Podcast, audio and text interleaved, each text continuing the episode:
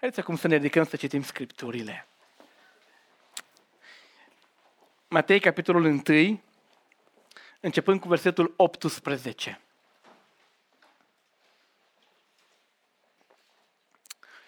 Evanghelia după Matei, la capitolul unu, începând cu versetul optsprezece. Pagina Scripturii este nouă sute douăzeci și trei, dacă mai avem nevoie de acest indiciu. Aștept să vă deschideți Scripturile, să le citim împreună și să lăsăm apoi Scriptura deschisă, nu doar Scriptura, ci și inima, lăsând ca Domnul să aducă pentru noi un cuvânt potrivit în această dimineață. Iar nașterea lui Iisus Hristos a fost așa. Maria, mama lui, era logodită cu Iosif și înainte ca să locuiască ei împreună, ea s-a aflat însărcinată de la Duhul Sfânt. Iosif, bărbatul ei, era un om neprihănit și nu voia să o facă de rușine înaintea lumii, de aceea și-a pus de gând să o lase pe ascuns. Dar pe când se gândea el la aceste lucruri, s-a arătat în vis un înger al Domnului și i-a zis: Iosife, fiul lui David, nu te teme să iei la tine pe Maria, nevastă ta, căci ce s-a zămislit în ea este de la Duhul Sfânt. Ea va naște un fiu și vei pune numele Iisus, pentru că el va mântui pe poporul lui de păcatele sale. Toate aceste lucruri s-au întâmplat ca să se împlinească ce vestise Domnul prin prorocul care zice: Iată, fecioara va fi însărcinată, va naște un fiu și vor pune numele Emanuel, care tradus înseamnă Dumnezeu este cu noi. Când s-a trezit Iosif din somn, a făcut cum îi poruncise îngerul Domnului și a luat la el pe nevastă sa. Dar n-a cunoscut-o până ce ea a născut un fiu și el i-a pus numele Iisus. Amin. Vă invit să vă așezați.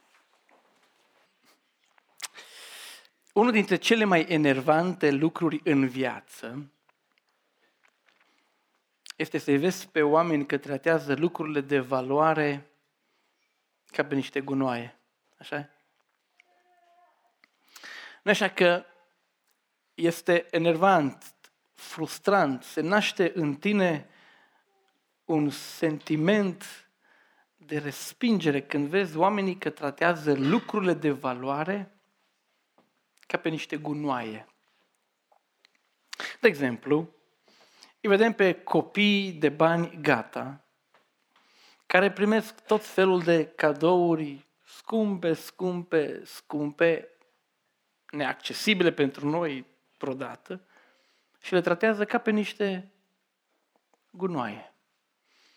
Deja un telefon extrem de scump, se crapă, n-are nicio treabă. Are o mașină ultra lux, o tratează ca pe o căruță, o pune în stâlp, o aruncă în șanț. Și te uiți și spui: da, e valoare și tu tratezi lucrul de valoare ca pe un gunoi, nu știi cât de mult contează lucrul acela. Sau, uneori vedem pe oameni tratându-și sănătatea, fără să știe cu adevărat valoarea ei. Așa că vedem pe oameni care nu știu cât de mult contează să ai în viață o sănătate bună și își o tratează ușor, lejer. Alcool, țigări, droguri, chefuri, nopți nedormite, și se trezesc cândva, prea târziu de obicei, că și-au tratat un lucru de valoare ca pe un gunoi. Și când îi vezi pe oameni, mai ales dacă ești un pic bolnav, când îi vezi pe oameni că își tratează sănătatea, un lucru de valoare, ca pe un gunoi, te irită, te, te revoltă. Alții își tratează educația ca pe un lucru mai puțin important.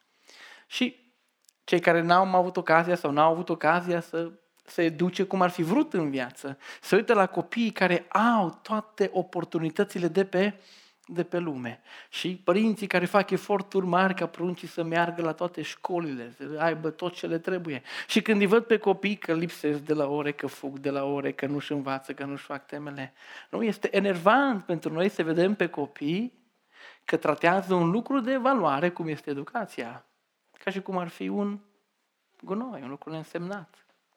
Că nu știu cât de mult contează în viață să ai o educație bună. Uneori vedem pe părinți tratându-și copiii fără să le acorde valoarea pe care ei o au. Și uneori vedem pe copii tratându-și părinții fără să le acorde valoarea pe care ei o au. Și ți se rupe inima când vezi valoarea unui părinte călcată în picioare, în fel și chip. Și ți se frânge sufletul când vezi valoarea unui copil călcat în picioare. Uneori se întâmplă între soț și soție. Să uităm ce valoros este să ai lângă tine un partener. Uităm câtă valoare are o soție bună și o tratăm ca și un obișnuit. Și soțiile uită ce bine este, cât de valoros este să ai un soț lângă tine. Și uneori tratăm aceste lucruri de valoare ca și cum nu ar conta nimic. Ați văzut oameni care tratează biserica ca și cum nu ar conta nimic. Îs la seral sau la fără frecvență. Adică când și când, când e necesar, când e un examen în viață, am apărut și noi. Și ori de câte ori tratăm lucrurile acestea de valoare ca și cum ar fi gunoaie. Cei care pierdem cel mai mult suntem noi. Când nu știm ce contează cu adevărat pentru viețile noastre, când nu știm ce contează cu adevărat în viețile noastre, cei care pierdem suntem noi. Și din păcate, uneori, aceste pierderi sunt irecuperabile, sunt nereparabile. Știți că Crăciunul este o sărbătoare în care trebuie să te întrebi ce-i valoros cu adevărat. Știți că Crăciunul a fost momentul în care Maria și Iosif au fost forțați de împrejurări să gândească ce contează cu adevărat în viață. Uneori nu vrem să ne gândim, nu vrem să ne oprim, nu vrem să avem un timp în care să punem pe listă ce e important cu adevărat pentru noi, ce e valoros, ce contează în viață, dar viața ne forțează.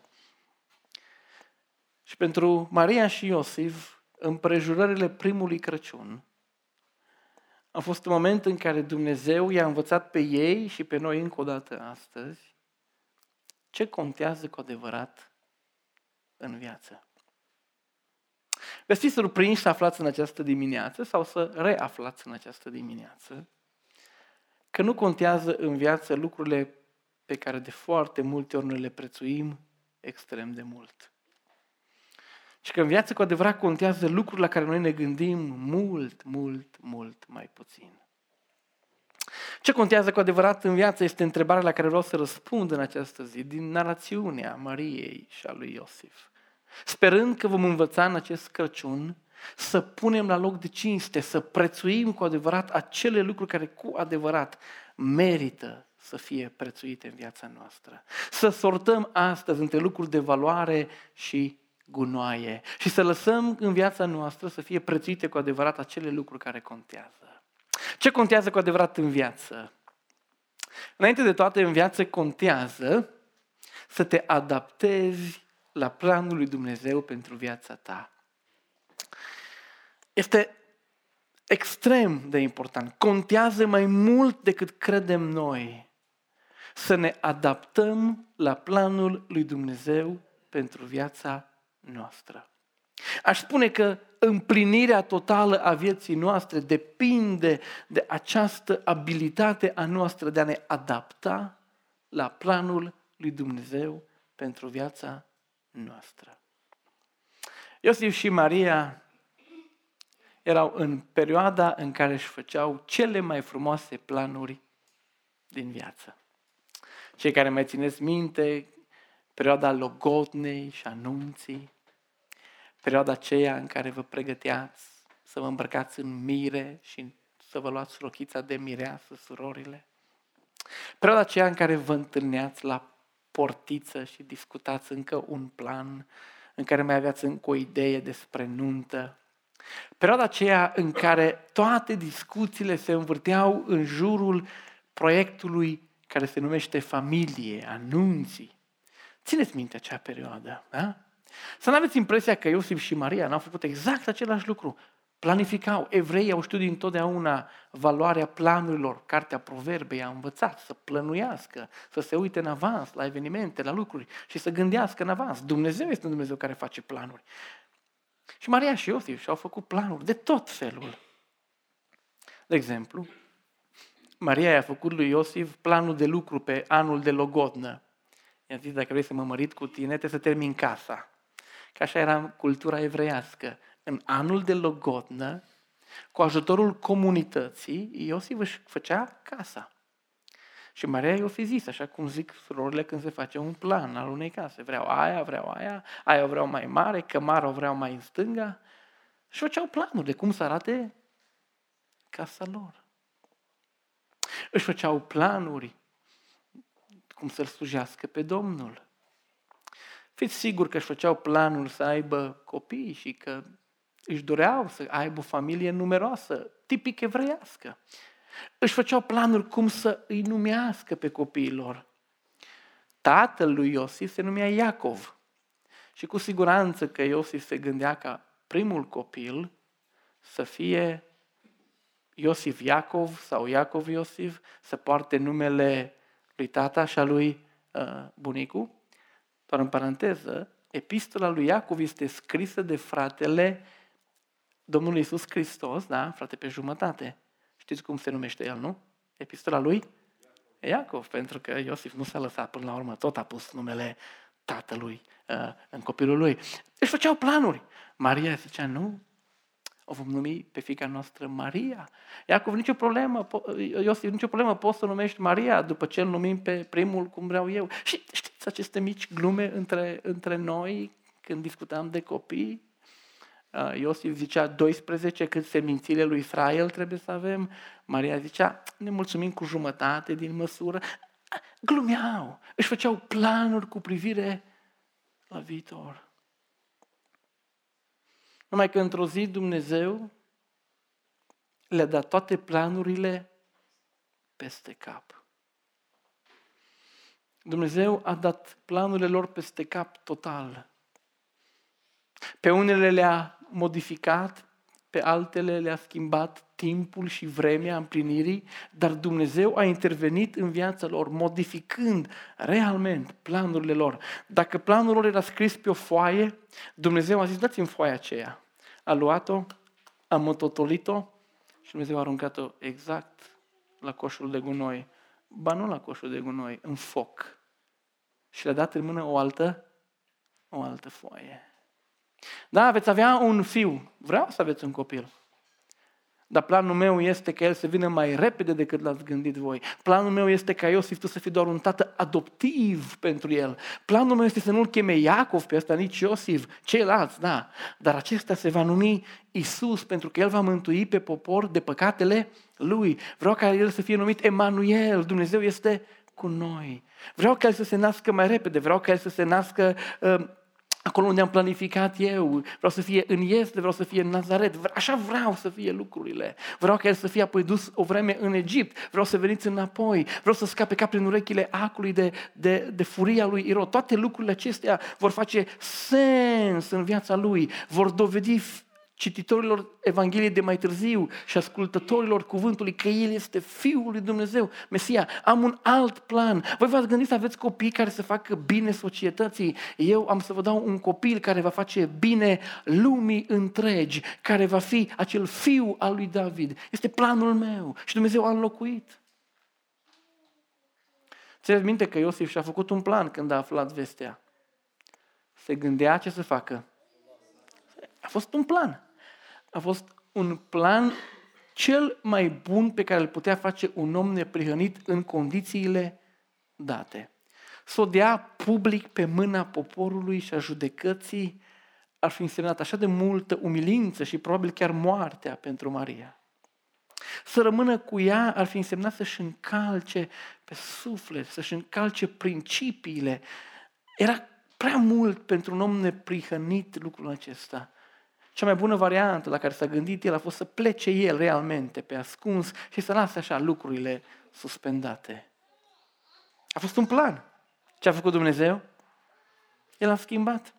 A intervenit și a zis Iosif, mm, înțeleg, dar ce s-a întâmplat este cu adevărat lucrarea supranaturală a lui Dumnezeu prin Duhul Sfânt. Cu adevărat planul acesta vine de la mine. Ia-l pe băiat, crește-l, educă-l, pune-i numele Iisus. Ce a făcut Iosif? A ascultat. Același lucru l-a făcut Maria când visul ei de a fi mireasă în toată splendoarea, de a avea satul întreg urlând de bucurie la nunta ei, de a-și vedea părinții bucuroși că-și mărită fata, de a avea toată bucuria care este într-o nuntă frumoasă. Când Domnul i-a întrerupt-o și a zis, nu, nu va fi așa. Facă-mi se după cuvintele tale. Și când Domnul îi spune, du-te în Egipt și vino din Egipt, Iosif se adaptează și familia sfântă în întregime își adaptează viața la planul lui Dumnezeu. Este absolut greu să ne imaginăm cum ar fi fost istoria dacă Iosif ar fi zis nici vorbă. Este greu să ne imaginăm istoria dacă Maria ar fi zis nici gând. Dacă Iosif și Maria ar fi zis, noi stăm cu planurile noastre, sunt cele mai bune, cele mai înțelepte. Nu știm cum ar fi fost lucrurile, dar știm cum sunt, pentru că ei și-au adaptat viața la planul lui Dumnezeu. Acum, ca și Iosif și Maria, și noi ne facem planuri, nu? Vrem viața noastră să fie așa, vrem viața noastră să meargă în direcția aceea.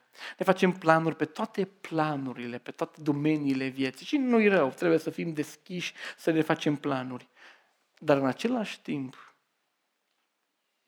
când Dumnezeu intervine și modifică planurile noastre, contează să te adaptezi la ele. Contează să-ți adaptezi viața la ce aduce Dumnezeu nou în viața ta. Contează să-ți adaptezi viața la ce Dumnezeu aduce în traiul tău, în viața ta, în mersul tău.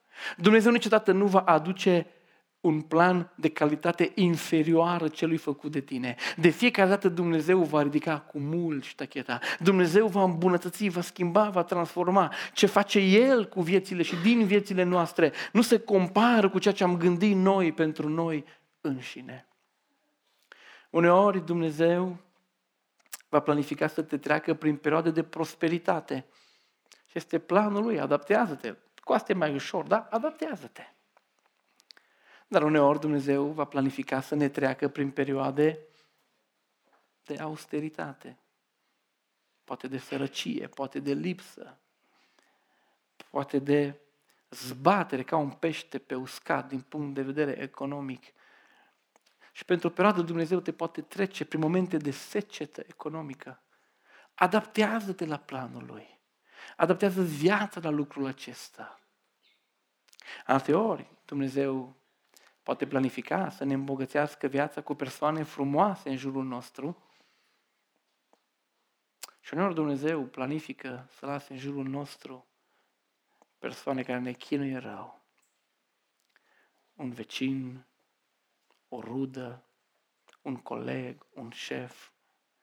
Cineva care, dacă n-ar fi din punctul tău de vedere acolo, viața ta ar fi minunată. Dar Dumnezeu uneori aduce în planul Lui pentru tine oameni de felul acesta, pentru că face ceva în tine și numai prin ei se poate face. Adaptează-te, acceptă perioada aceea, adaptează-ți viața la planul acela lui Dumnezeu. Uneori Dumnezeu ne ține în sănătate și îl binecuvântăm pentru asta. Dar uneori Dumnezeu ne trece prin boală și în planul Lui vin momente de boală, uneori pe termen scurt, alteori pe termen lung.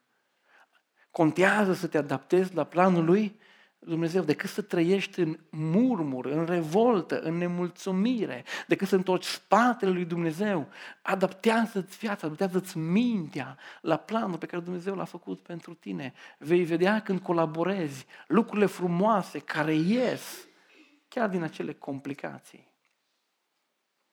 Alteori Dumnezeu ne ia persoane dragi și rămânem singuri. Alteori Dumnezeu ne lasă pentru multă vreme să ne ducem viața în singurătate. Și dacă ne adaptăm la planul Lui, Dumnezeu face lucruri frumoase, chiar în acele momente în care nouă ni se pare că Dumnezeu a dat lucrurile greșit peste cap. Vă invit să medităm și să gândim la cum Dumnezeu, poate chiar în vremea aceasta, schimbă câte ceva din planurile vieților noastre. Să lăsăm pe Dumnezeu să schimbe și noi să ne adaptăm. Contează în viață să te adaptezi la planul lui Dumnezeu. Cei care am făcut-o, putem spune că așa este binecuvântat să fie El. Cei care n-au făcut-o, poate că încă purtați regretul lucrului aceluia. Haideți să îngăduim, nu să îngăduim, să ne rugăm ca Dumnezeu să intervină în viețile noastre și să modifice orice plan pe care ni l-am făcut noi. Și dacă El aduce o altă vreme, o altă cale, un alt fel, binecuvântat să fie El, contează să ne adaptăm ca indivizi, ca familii, de ce nu chiar ca biserică. Contează să ne adaptăm la planul lui Dumnezeu. Amin? Dar știți de ce nu se adaptează uneori oamenii la planul lui Dumnezeu? Pentru că oamenii întreabă, dar ce vor zice alții? Nu e așa că de multe ori te-ai adaptat la planul lui Dumnezeu, dar te întrebi ce vor zice alții? Și, Doamne, greu e să ții cont de ce vor zice alții. Gândiți-vă doar la Elisabeta, mama lui Ioan Botezătorul, când la bătrânețe Dumnezeu i-a dat un fiu. În cântecul ei și în discuția ei cu Maria, ea lasă de înțeles că a fost greu pentru o vreme din pricina a ceea ce au zis alții, femeie bătrână și însărcinată. Și știți bine ce vorbeau oamenii. Ce zic alții? Contează în viață nu doar să te adaptezi la planurile lui Dumnezeu, și ascultați-mă bine, contează în viață să-ți pese de părerea lui Dumnezeu. În viață contează mai mult să-ți pese de părerea lui Dumnezeu decât de părerea oamenilor. Da? Atunci când te adaptezi la planul lui Dumnezeu, imediat învață că contează de asemenea părerea lui Dumnezeu despre tine mai mult decât contează părerea oamenilor. Nu vreau să spun că nu contează ce cred oamenii despre noi și am să ajung acolo. Dar mai mult decât orice, când vine vorba despre părere, despre evaluare, opinie, contează ce crede sau ce părere are Dumnezeu despre mine mult, mult mai mult decât ce crede sau ce spune lumea despre noi. Doar gândiți-vă la Iosif și la Maria. Când și-au adaptat viața la planul lui Dumnezeu, s-au deschis la un tir, la o avalanșă de păreri total, total pe lângă. Știți cum au numit-o pe Maria, nu? N-a scăpat niciodată de umbra, de suspiciunea că i-a fost necredincioasă lui, lui Iosif, că a fost o femeie stricată. Și doar gândiți-vă că lumea striga după ea că e o femeie stricată și Dumnezeu din ceruri o numește sfântă, prea fericită, prea binecuvântată. Doar gândiți-vă că unii se gândeau că peste ei au venit blestemul când Dumnezeu spune ferice de tine cea care ți s-a făcut mare, mare har. Cât de diferit, cât la poli opuși este părerea omului și părerea lui, lui Dumnezeu. Gândiți-vă ce spuneau despre Iosif. Ce te-a prostit? Ce-a reușit să, să-ți sucească mințile? Tu chiar crezi, Iosif? Tu ai mai auzit vreodată de copil născut prin intervenție miraculoasă de la Duhul Sfânt, fără ca tu să ai un rol în partea aceasta? Tu, chiar, Iosif, tu, tu te auzi ce crezi, ce spui. Și oamenii puteau spune ce vroiau ei și spuneau, stați liniștiți că au spus. Și Iosif știa că Dumnezeu l-a numit fericit și l-a binecuvântat și că Dumnezeu avea despre el o altă părere, fiu ascultător care împlinește rolul pe care Dumnezeu i l-a dat. Știți că și despre Iisus oamenii au zis multe lucruri? Știți că l-au numit în fel și chip? Noi din respect față de numele lui nici măcar nu pomenim, dar să știți că l-au batjocorit. Felul în care el a venit în lume, l-a urmat prin copilărie. Oamenii au, s-au asigurat că îl vor răni și că au rostit cuvinte care se spun în situații de felul acesta. Ce părere total diferită de părerea lui Dumnezeu. Acesta este Fiul meu prea iubit în care îmi găsesc toată plăcerea. Și dragii mei, întotdeauna așa se întâmplă în viața aceasta. Când ne adaptăm la viața, când ne adaptăm viața la planul lui Dumnezeu, oamenii au o părere despre noi și Dumnezeu are alta și de cele mai multe ori ei sunt la pole puși. Când un tânăr trăiește în curăție și își așteaptă vremea așa cum Dumnezeu a rânduit, lumea zice că e nebun, că e prost, că e rămas în urmă. Dumnezeu îl numește Fiul meu prea iubit, care mă cinstește, care mă onorează. Când vii la casa lui Dumnezeu, duminică de duminică, lumea zice că ești bisericos, că te-a prostit popa de la pocăiți, toată ziua să fie acolo și că nu mai știi nimic din, din distracția și din bucuria lumii. Și Dumnezeu îți spune că ești Fiul lui și că aici îți zidești viața și sufletul. Dumnezeu are o altă evaluare a lucrurilor. Când te pocăiești, țineți minte, dacă v-ați pocăit în special și ați venit din familii care n-au avut uh, cadru, cadru evanghelic, care n-au fost pocăite, dacă ați părăsit tradiția unei familii și v-ați pocăit, țineți minte ce vi s-a spus? Că sunteți, da? Și țineți minte ce s-a zis. Când părinții mei s-au botezat, mama mea avea o mătușă comunistă în toată regula. S-a uitat în ochi la părinții mei și la mama mea și i-au spus: copiii tăi nu vor avea niciun viitor. Ai distrus viitorul copiilor. Părinții mei au crezut mai mult părerea lui Dumnezeu și s-au întors și s-au botezat și au umblat cu Domnul. Părerea unora a oamenilor este așa de departe de părerea pe care Dumnezeu o are. Noi când ne pocăim, oamenii spun că ne-am prostit de cap. Dumnezeu zice că ne-a venit mintea la cap. Câtă diferență!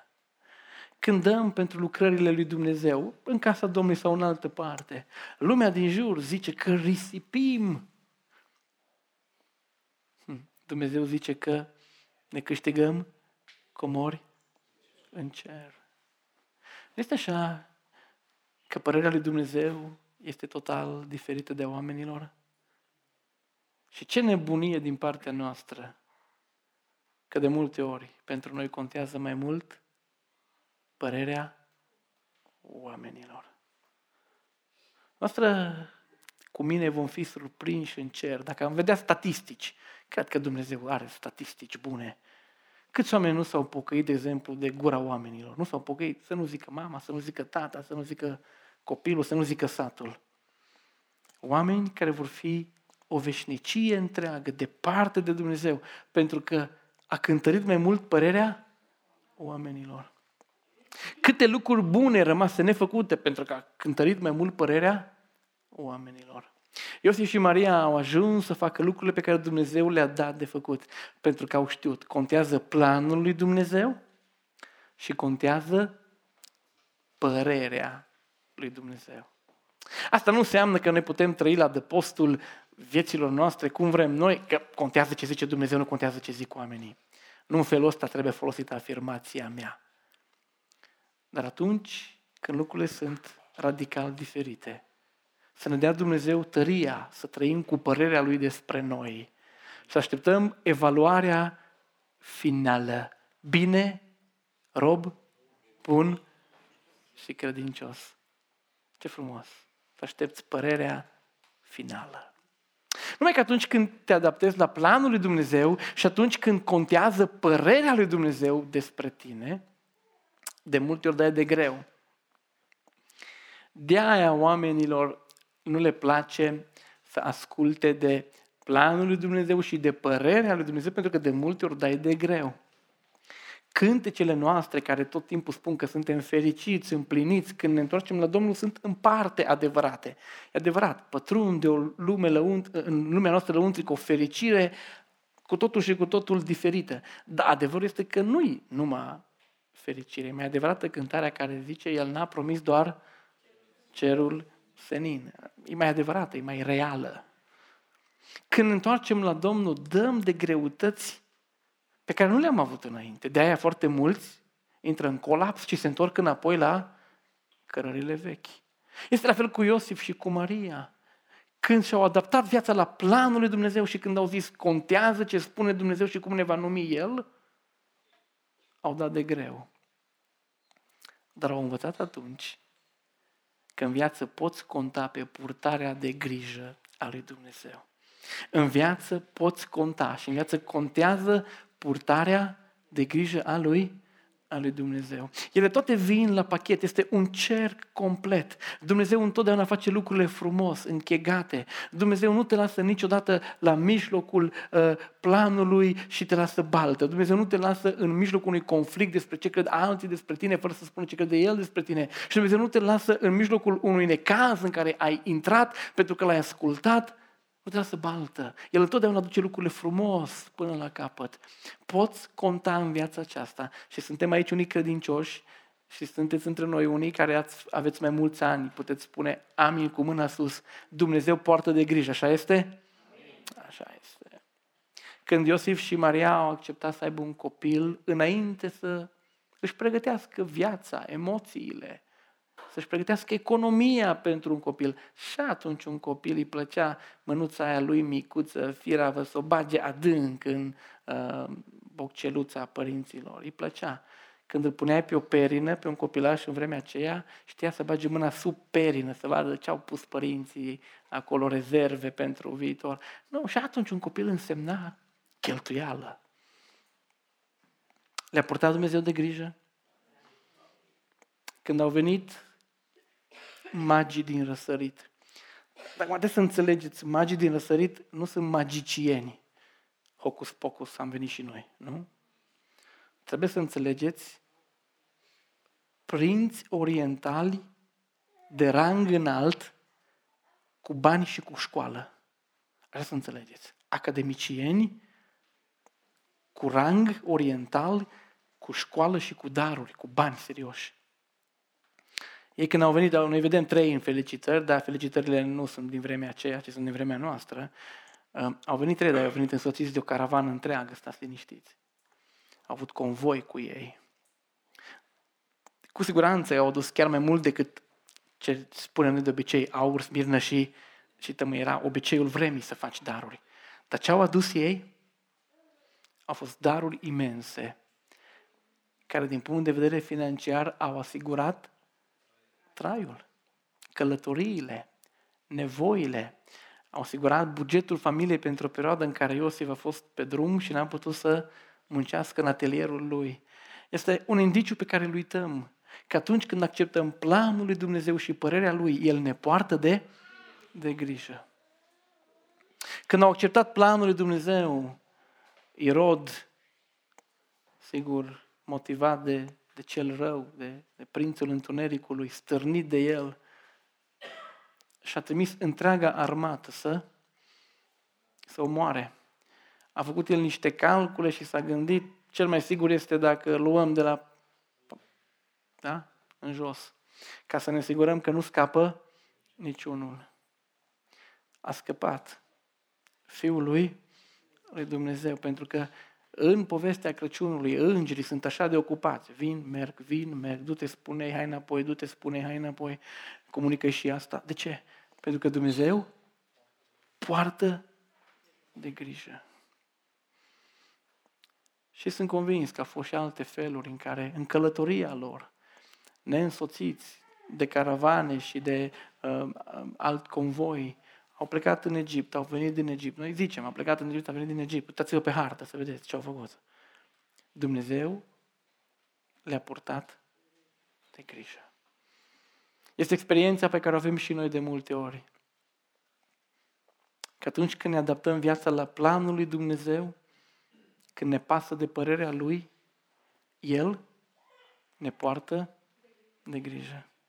Ați văzut tineri care s-au pocăit, s-au întors la Domnul și părinții realmente i-au alungat de acasă și au rămas cu hainele de pe ei și cu plăsuța în drum. Și Dumnezeu le-a purtat de grijă. Ați văzut oameni care și-au adaptat viața la planul lui Dumnezeu și au rămas în dificultățile acelea credincioși lângă Dumnezeu. Și Dumnezeu le-a purtat de grijă. Ați văzut oameni care au renunțat la lucruri, la locuri înalte și uh, binecuvântate din punct de vedere material. Au zis aici, nu mai este planul lui Dumnezeu pentru mine. Și au coborât o treaptă. Și toată lumea a zis că sunt nebuni. Și Dumnezeu le-a purtat de grijă. Și sunt convins că noi toți avem istoriile noastre. Cum Dumnezeu atunci când ne adaptăm la planul Lui și contează ce spune El despre noi, ne-a purtat de grijă. Aceasta este ce contează cu adevărat în viață. Povestea Crăciunului nu este doar un moment în care să ne amintim de magi, de stele, de paie și de Iesle și de Nazaret și de Irod. Nu este doar o recapitulare a istoriei în sine. Povestea Crăciunului este un moment în care să ne uităm la semnificații. Și cu adevărat, unul din lucrurile care Crăciunul comunică este că este bine să știi ce contează cu adevărat în viață. Să nu tratezi valorile ca pe gunoaie și nici gunoaiele ca pe valori. E bine să știm ce contează cu adevărat în viață. Să ne ajute Domnul. Vă să încheiem rugându-ne pentru noi. Unde simți că lucrurile stau mai slab în viața ta? Dacă simți că este moment în care nu te poți adapta la planul lui Dumnezeu, roagă-te ca Domnul să-ți dea tăria aceea. Dacă ești unul care ah, ai face, da, contează tare mult, ești robul opiniilor altora, roagă-L pe Domnul astăzi să te libereze și să-ți dea drag de părerea Lui despre tine.